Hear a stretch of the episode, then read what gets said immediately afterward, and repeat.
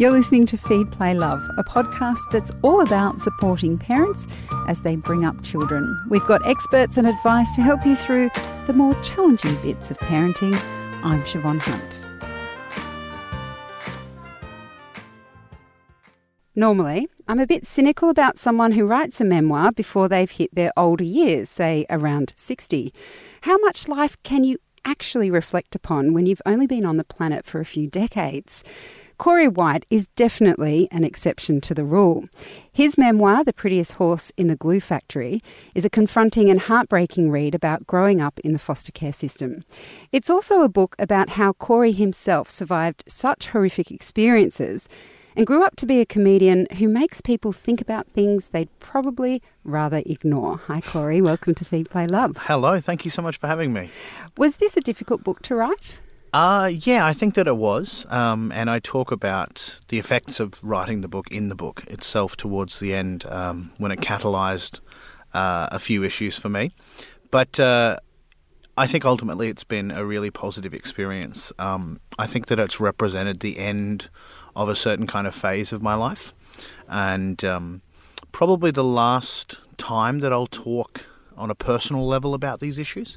I feel as though I've enshrined them now. I've I've locked them away, and uh, and to be able to put out the book uh, did require some therapy. You know, a lot of mindfulness, a lot of personal development, and uh, I'm really looking forward now, going forward, to working on other sort of non, you know, childhood related stories. So it does start out talking about your childhood. Mm-hmm. How would you describe that? I would describe my childhood as the one uh, none of the listeners want the kids they care for to have. Um, I grew up in foster care, um, on and off from about the age of eight months old. My uh, my family home was filled with a lot of domestic violence and drugs, um, sexual abuse. Uh, my father was a violent alcoholic and gambling addict, and my fa- uh, my mother was a, a heroin addict.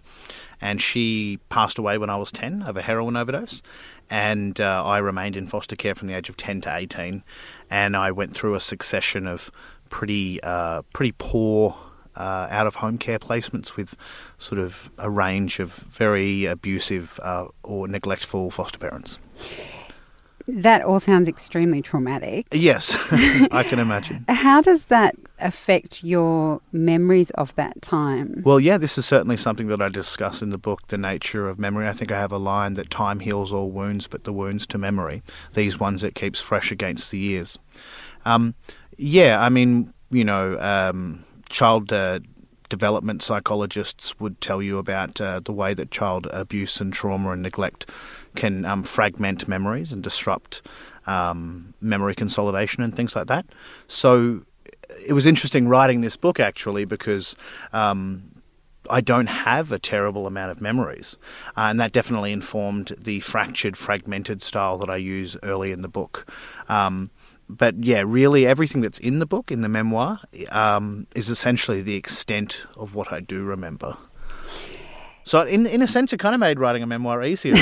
I'm like, well, what else are you going to put in there? All right, here's a little story about a giraffe. Like, there's like ten stories. Yep, done. it's all there. So it was kind of a little win for old Whitey.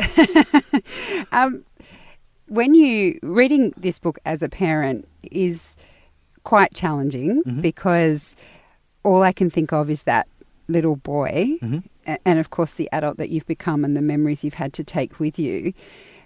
But at the same time, you have spoken with empathy for both of your parents. Mm-hmm.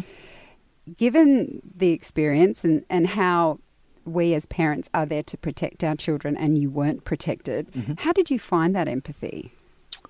Uh, that's a really very good question. I think that um, I think when I was about 16, I, I read a lot of philosophy and I was fascinated with uh, Plato and um, Socrates and Aristotle. There's a line that Plato has um, where he says, uh, "No man does what is evil to him." The idea that you know whatever we do, we um, you know we have this concept of evil, and evil is that which we will not do by definition. So everything we do, we think we do because we think it's good, or because we can't help but do it. And that idea, when I was a 16 year old reading it, really affected me. Um, and it sort of made me reflect on why my parents were the way they were. Um, and I would, you know, I, I remember spending a lot of time thinking about, you know, my father, you know, was a, a hor- horrific misogynist and sexist and very violent and abusive, and I wondered, um, did he do those things because he believed they were good, or did he was he so severely mentally ill or drug and alcohol affected that he engaged in that behaviour? And I don't really take a firm position in the book on that, but I think what matters for my sense of, I guess, what you call empathy is the ambivalence that I have. Um, to what extent do people really have complete unimpeded free will? Um, you know, it's interesting. Both of my parents were, you know, suffered trauma, and they repeated that trauma. And it's, you know, it's a well-known fact um, that people who experience trauma um, are far likelier to to repeat that trauma. Uh, and, and, you'll find that most people who do perpetrate trauma suffered childhood trauma. Um, not everybody that suffers childhood trauma does that, but the fact that there is that relationship is really interesting because it makes you wonder: like, pe- are all these people making the same choice, or did what happened to them influence what they became and what they they did? Um, and so I guess I just always, um, uh, you know, I was influenced by philosophy, and I guess just a feeling. I guess I have um, at at bottom um, a feeling that people are ultimately good. And I, I, guess I have this perhaps naive idea that if you could just sit someone down and give them enough love and logic, that they wouldn't do, they wouldn't inflict suffering on others. And perhaps that's, that's completely naive and gullible. Oh, not coming from you, it's not. It's extremely mm. hopeful, um, given what you've been through. Talking about the foster system. Mm-hmm and what you just mentioned there in terms of what motivates people to, to behave the way they did, you had some pretty terrible foster carers, and one in the yes. book that you call Tracy. Mm-hmm. Do you think that she was originally damaged because her treatment was pretty? Uh, yeah, it's very difficult. A lot of readers have sort of said that that's um, particularly shocking. Um, and I mean, in the book, I, I, talk about my conflicted feelings about that uh, then and now, and that I know that she, she did have a difficult childhood. And uh, I just, I guess I can't believe that a healthy, sane human being would ever choose to do the things that she did. That on some level, this is certainly not to condone them or to excuse them, but the, but the, the damage in some way related to the damage she inflicted. There's some kind of relationship there.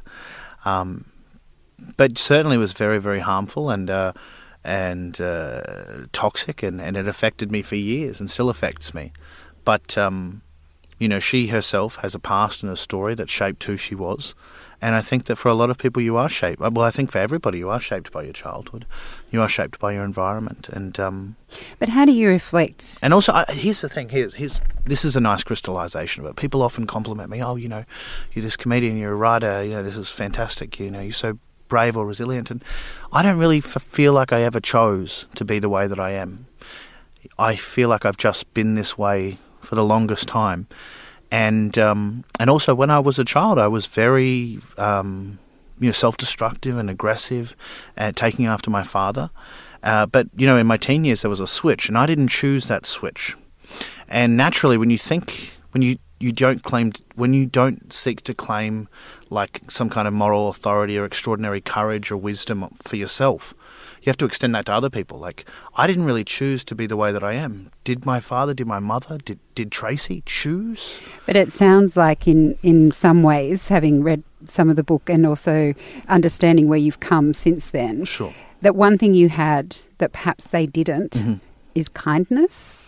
And surely we can choose to be kind yeah, I I think um, one of the things that I didn't want with the book, I didn't want to be didactic. I didn't want to lay down what I think because I don't have a, a, a hard and fast black and white view of things. But I think there is an open question in the book of, of what is choice. Um, you know, it, uh, I, I don't know. It's um it's a it's a complicated thing. Yeah, it's a really hard question. And um, I think you know, I, I, tried to write my story as artfully as possible to make it as, as literary as possible. And I think um, those two goals require that you, you don't sort of engage in easy moralizing or easy black and white thinking, that you sort of present all of this mishmash of information and experiences and let the reader do with that information what they will. Like, I'm interested in your you know, with your experience of reading the book, how you feel about my parents and, and Tracy in particular. How that's what do you think of their choice? What do you think of them? That's um, I'd possibly see it quite black and white. I do Sure. I do understand that idea of Like oh, trauma. and, Mm. sure. And can I just just say, I'm Yes. sorry to interrupt. Um, I certainly I think that what they did was evil. Yes, Many of these things. I th- the act itself. I think. I I think as a parent once. If, if you don't have those um, past traumas, Mm. or even if you do, and if, and I haven't had the problem of a, an addiction or anything Mm-hmm. like that, um, but when you have your own child, Yeah. and you look at their face and you understand. I mean, the thing that struck me most about this book is just how innocent children are. Yes. Even if you parroted your dad, even if you know you took on the guilt of. Um, bullying your sisters Yeah. and chasing them around with a knife and, and you felt guilty about that Mm-hmm. later um, or even ashamed but children are so innocent we, They are. we are here to protect them and i suppose um, the responsibility of being a parent. Yeah. is to step up to that Definitely. and you see so many parents go through awful, awful things. You think about refugees and parents and what they, what some parents sacrifice to protect their children. yes. And I'm not saying it's an easy thing to do, No. even though we love our kids, Yeah. Yeah. but it is. We have chosen to have our child, sure. so it's ultimately our responsibility. And I completely, um, yeah, I completely agree with that. And my, I, I would, you know, um, should I become a parent, I, I would think very much the same. But um, I'm just interested in. I guess I've always been interested in the way these problems keep recurring. There is, you know, ev with every generation of children, there are parents who will fail them. And what can we do to, to prevent that from happening? I'm interested in prophylactic sort of insight into these things, and we should I think that support parents, is what. yeah, I mean do. there are a whole host of other things which maybe we get to in later in the interview, but um, Well, it's yeah. interesting that you I've always, I guess, I've always sought to understand, Mm. and uh, of course, there's that that has that instinct to absolutely condemn and say that's disgusting and to air your repugnance, which I do, and, and I, I certainly feel that very strongly, but I know that there's no kind of that there's no catharsis in that. That you, you try to dig deeper to understand, like why, why. And I, I think in some ways that does come down to our idea of community and Mm. our support of Mm-hmm. community, regardless of where and how you're born and what resources you have. Mm-hmm. Um, which brings me to the foster care system in particular. Sure. So we can look at human beings, and we know humans. Um, uh, we fail and we make mistakes. Newsflash, spoiler alert. exactly.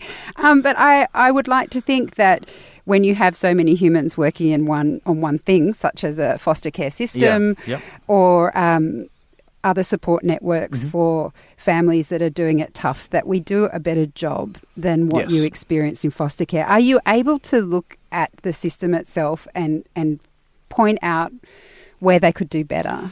Yeah, I, I, I'm very much involved in, I guess, um, ad- advocacy around this issue. Um, well, there are a number of things. Um, I don't expect you to solve it all begin? today. Oh no, really? Oh, phew. I guess uh, there are a couple of there are a couple of things. Um, there are not enough resources for uh, this, the various state departments of child safety. So, in terms of you know, suppose you have families that are struggling, you know, um, parents are um, uh, struggling with a drug addiction or mental illness, they're abusive or neglectful. You know, you're going to have uh, caseworkers investigate the home. They are not resourced properly. Rates of attrition, burnout among um, social workers are very, very high because there's you know not enough resources. There's too few of them for the caseload, so they burn out, and so that's one leg of the system that's kind of broken. There's also not enough um, out of home carers. Um, so, uh, you know, sometimes you have situations where, you know, up to six, seven children are placed in one home because the alternative is putting them in a hotel room, which, you know, you can't really do. Um, and so obviously those foster parents with seven children are not going to be able to look after them in the way that a child should. Um, so that's another leg of the system. Um, and I think also, and this is somewhat controversial, I think that we need to look at preventing, um, where we can, children who are likely to go into the care system from perhaps coming into existence. So I think that you know um, it's very common for people who have drug addiction problems to have children who make contact with the out of home care system. I, um, in the television show that I made for the ABC called Roadmap to Paradise, I advocated that we um, pay uh, drug addicts um, to be given long term contraception um, to prevent them from having children, and then um, when they have sobered up, when they've quit their addiction, they can, you know, stop taking the contraception and have those children. And I think we would enter, uh, we would prevent so many children from entering the system in the first place. I, I suspect that was met with some well, pushback. a little bit of pushback, but actually, surprisingly, a lot of um, uh, understanding. Um, I think that people understand that I'm not coming from a place of malice. well, you're not saying to sterilise. Them. Yeah, I yeah, I'm certainly not saying that. But I think long-term contraception is something that's voluntary, it's consensual, and it's reversible. So that's another leg of the system, and I guess also, um, you know, some parents whose kids are taken from them, um, you know, uh, they can they can bounce back. Um, with proper resourcing, you know, we've had successive governments, um, you know, at federally and state levels, you know, gut funding from you know really important social services around mental health and women's shelters and all of this sort of stuff and you know you, there are ways to support families who are struggling um, do you think if your parents had been given the right support, it might have ended up differently for your family? Yeah, I think so. Uh, I mean, we were consistently returned to my mother, and she was, you know, she, her heroin addictions only worsened. Um, so she clearly wasn't given tools to um, become a better mother and um, to, to look after us. Um, and of course, there's this interplay between seeing how bad she is as a mother and guilt and going to the drugs. It's a vicious cycle. Um, but yes, I think that it could have been reversed. I believe very much that structural resources can alter human behaviour. Things could have been better. Mm. Certainly, so that's probably the last thing um, that I think could improve things. You know, give struggling families who have made contact with the Department of Child Safety um, a chance. Give them resources. Um, give them mental health um, plans. You know, help them because they still love their kids. They still love their kids because it's the, it's an eternal beautiful part of human beings that parents do love their children. I mean, it's evolution or it's God, you know, whatever your philosophy may be, you know, it's pretty deep in there. And, uh, you know, I think that it's people's love for their children is occluded or blocked by their own personal problems. And we can undo those problems with love, tenderness, resources, you know, mental health care. We'll be right back with Corey after this. Your story is one of quite um, interesting extremes. Yes, yes, a lot of extremes. you ended up um, getting a kind of like a scholarship, right? Yeah, yeah. To a, a private school. Yes. Um, I can't imagine a more different world going from oh, the foster care quite system. different. Quite different. what was that like as a oh, teenager? It was amazing. It was the best thing that ever happened to me. I, I, I was so happy. Uh, you know, I was just blown away by how wealthy uh, the school was. It was a Nudgee College, a boarding, an all boys Catholic boarding school um, in the northern suburbs of Brisbane, and it was just, it was just the best thing that ever happened to me. I studied really, really hard. Um, I was a big nerd. Um, I didn't make many friends, but I left high school, um, you know, having read several hundred books and, you know, having discovered philosophy and literature and uh, with very good marks. Um, the third highest score, you, you know, people can achieve in, in Queensland.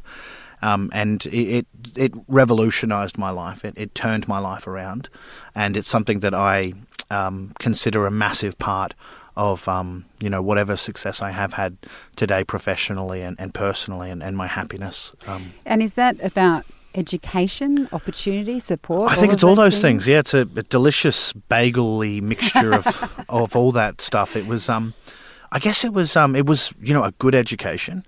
Um, prior to that, I was in pretty rough state schools, and you know a lot of kids um, were often trauma informed and um, you know uh, defiant. There was violence and stuff like that. So that's a hard learning environment. But although I, I did get very good marks in that environment, um, it didn't really encourage academic life. Um, so there was certainly just the edu- the quality of the education, but also the sense that I was in, I was kind of important, that I I mattered. You know, when you're strutting around like a, you know, Italian Renaissance style buildings, yeah. you know, and they're looking out on like incredibly verdant rugby ovals, you're like, you know what, maybe maybe the future is okay. Yeah, absolutely. um, now, you after you left high school, you went to university, mm-hmm. And at some point, you became an ice addict. Mm-hmm. And The drug, not the um, not the form of water. not the form of water. Just you weren't case. just chum- yeah. on ice cubes. I was. I took a sip of coffee right as you said that, just in case anyone thought I was like secretly eating an ice cube. Like, oh no, he's still doing it. Oh, No, it was stop him. methamphetamine, and it was. Um, yeah, it was. It was not good. And how did that happen after, you know, you, you kind of, that description of going to private school was almost like a Charlie and the Chocolate Factory story. Mm. Yeah, like you yeah. got the golden ticket, life Sure. Mm-hmm. was going to change. Um, obviously, there's fantasy and then there's real life. Yes. What happens in real life, real life after you get the golden ticket and then Yeah. Mm. life moves on? Well, for me, uh, I can't speak for everyone's experience, but uh, things began. They didn't catch up with me, but they began to catch up with me. Um, the the denial of, of what had happened to me, the trauma. Um, I mean, intellectually, I could acknowledge some of it, um, but I would always tell myself, "Well, you know, I've overcome that. Now look at me, look at me go." Uh, but the emotional consequences of that began to play out. Um, you know, I was isolated. I couldn't regulate my emotions properly, um, and I fell into a massive depression. Um, and uh, you know, in that sort of context, the massive release of you know neurochemicals and dopamine and serotonin, you know, I was like a I was like a moth to the flame, um, and I, I threw myself at drugs uh, very very uh, very very strongly. Let's say I was very passionate about drugs. And what got you out of it? Because you say it was for about a year. Yeah, it was uh, well, it was it was a little over a year with yeah other things, but um, it was about a year of, of intense ice use. Um, the thing that got me out of it is um, I might I might save that for readers. Uh, Okay. It's a very funny story. All right. Um, essentially, the first instance of tremendous luck in my life, I think, and, and the way and just bizarre contingency. Um, but aside from that, there was uh, it's there's something very interesting about those harder drugs, in that you can see the devastation they're wreaking on you, you know, quite quickly, and I think that can catalyze uh, an awareness that you need to stop them. They everything happens more quickly on harder drugs, you know, compared to like cigarettes, where people can smoke for fifty years and you don't. You, it's it's it's like a frog in boiling water, you know. It's just slowly you get sicker and sicker and sicker. Ice and other horrible drugs, you know, it happens pretty quickly, and you know you're faced with a a, a, fork in the road pr- pretty early on. And one of your, what I found to be one of the funniest lines in, I can't remember which comedy um, skit that you were doing, Yep. was um, you, would, you said something about um, you came out to your friends Mm-hmm. and then a year later Yeah, you had to tell them you weren't gay and Yeah. you thought getting you I thought it was me- yeah. oh, I you know um yeah. Gay people talk about how hard it is coming out of the closet. It's also pretty hard going back in. Um, you know, not a lot of support for my uh, my people, the whoopsies homosexuals.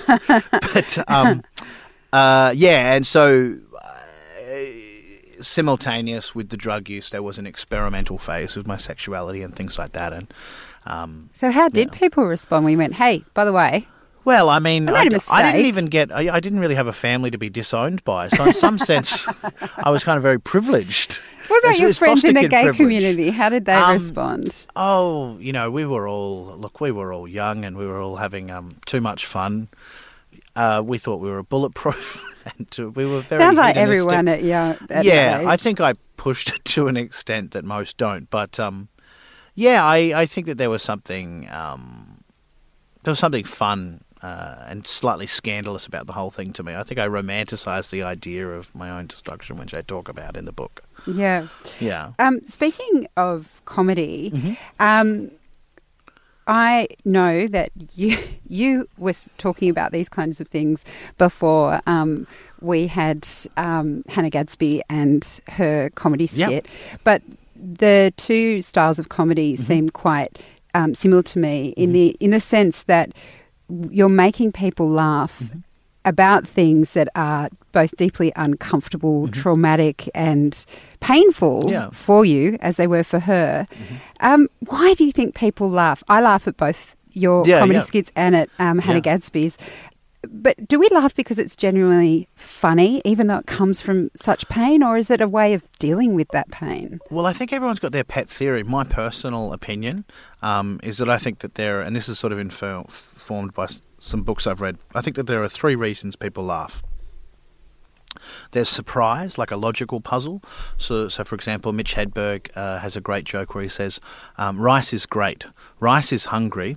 If you're uh, rice is great if you're hungry and you want to eat two thousand of something." So it's sort of like a surprising way of looking at reality. Um, another one of his jokes is a dog is forever in the push up position.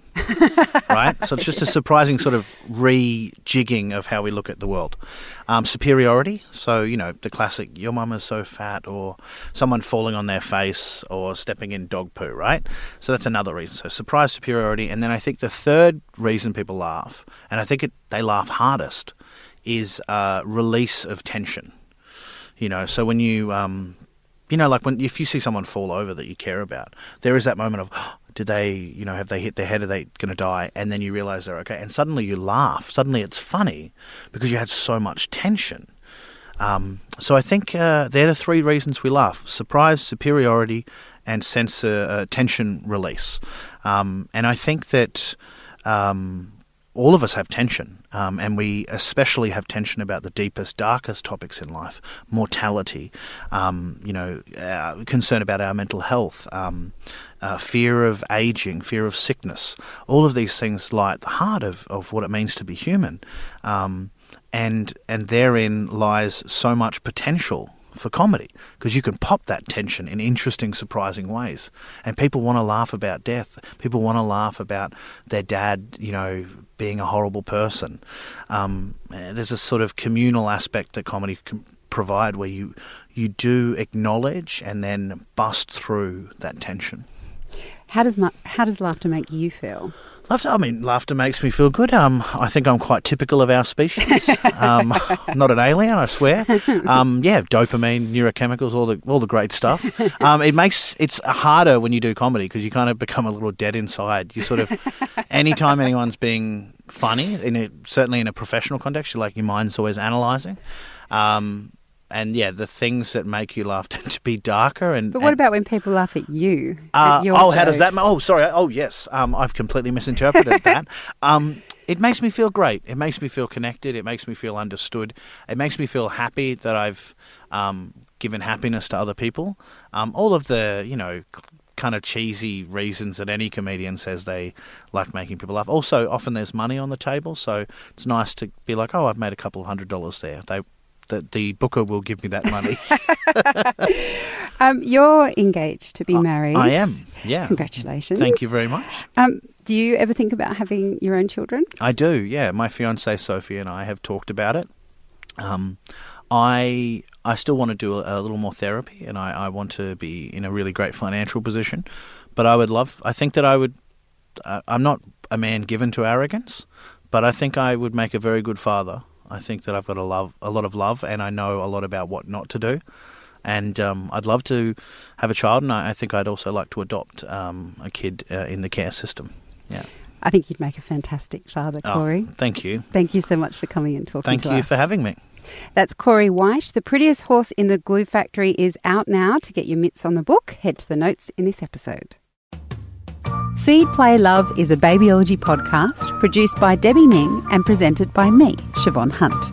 We'd love to hear from you, so if you'd like to get in touch, email us at feedplaylove at theparentbrand.com.au. See you next time.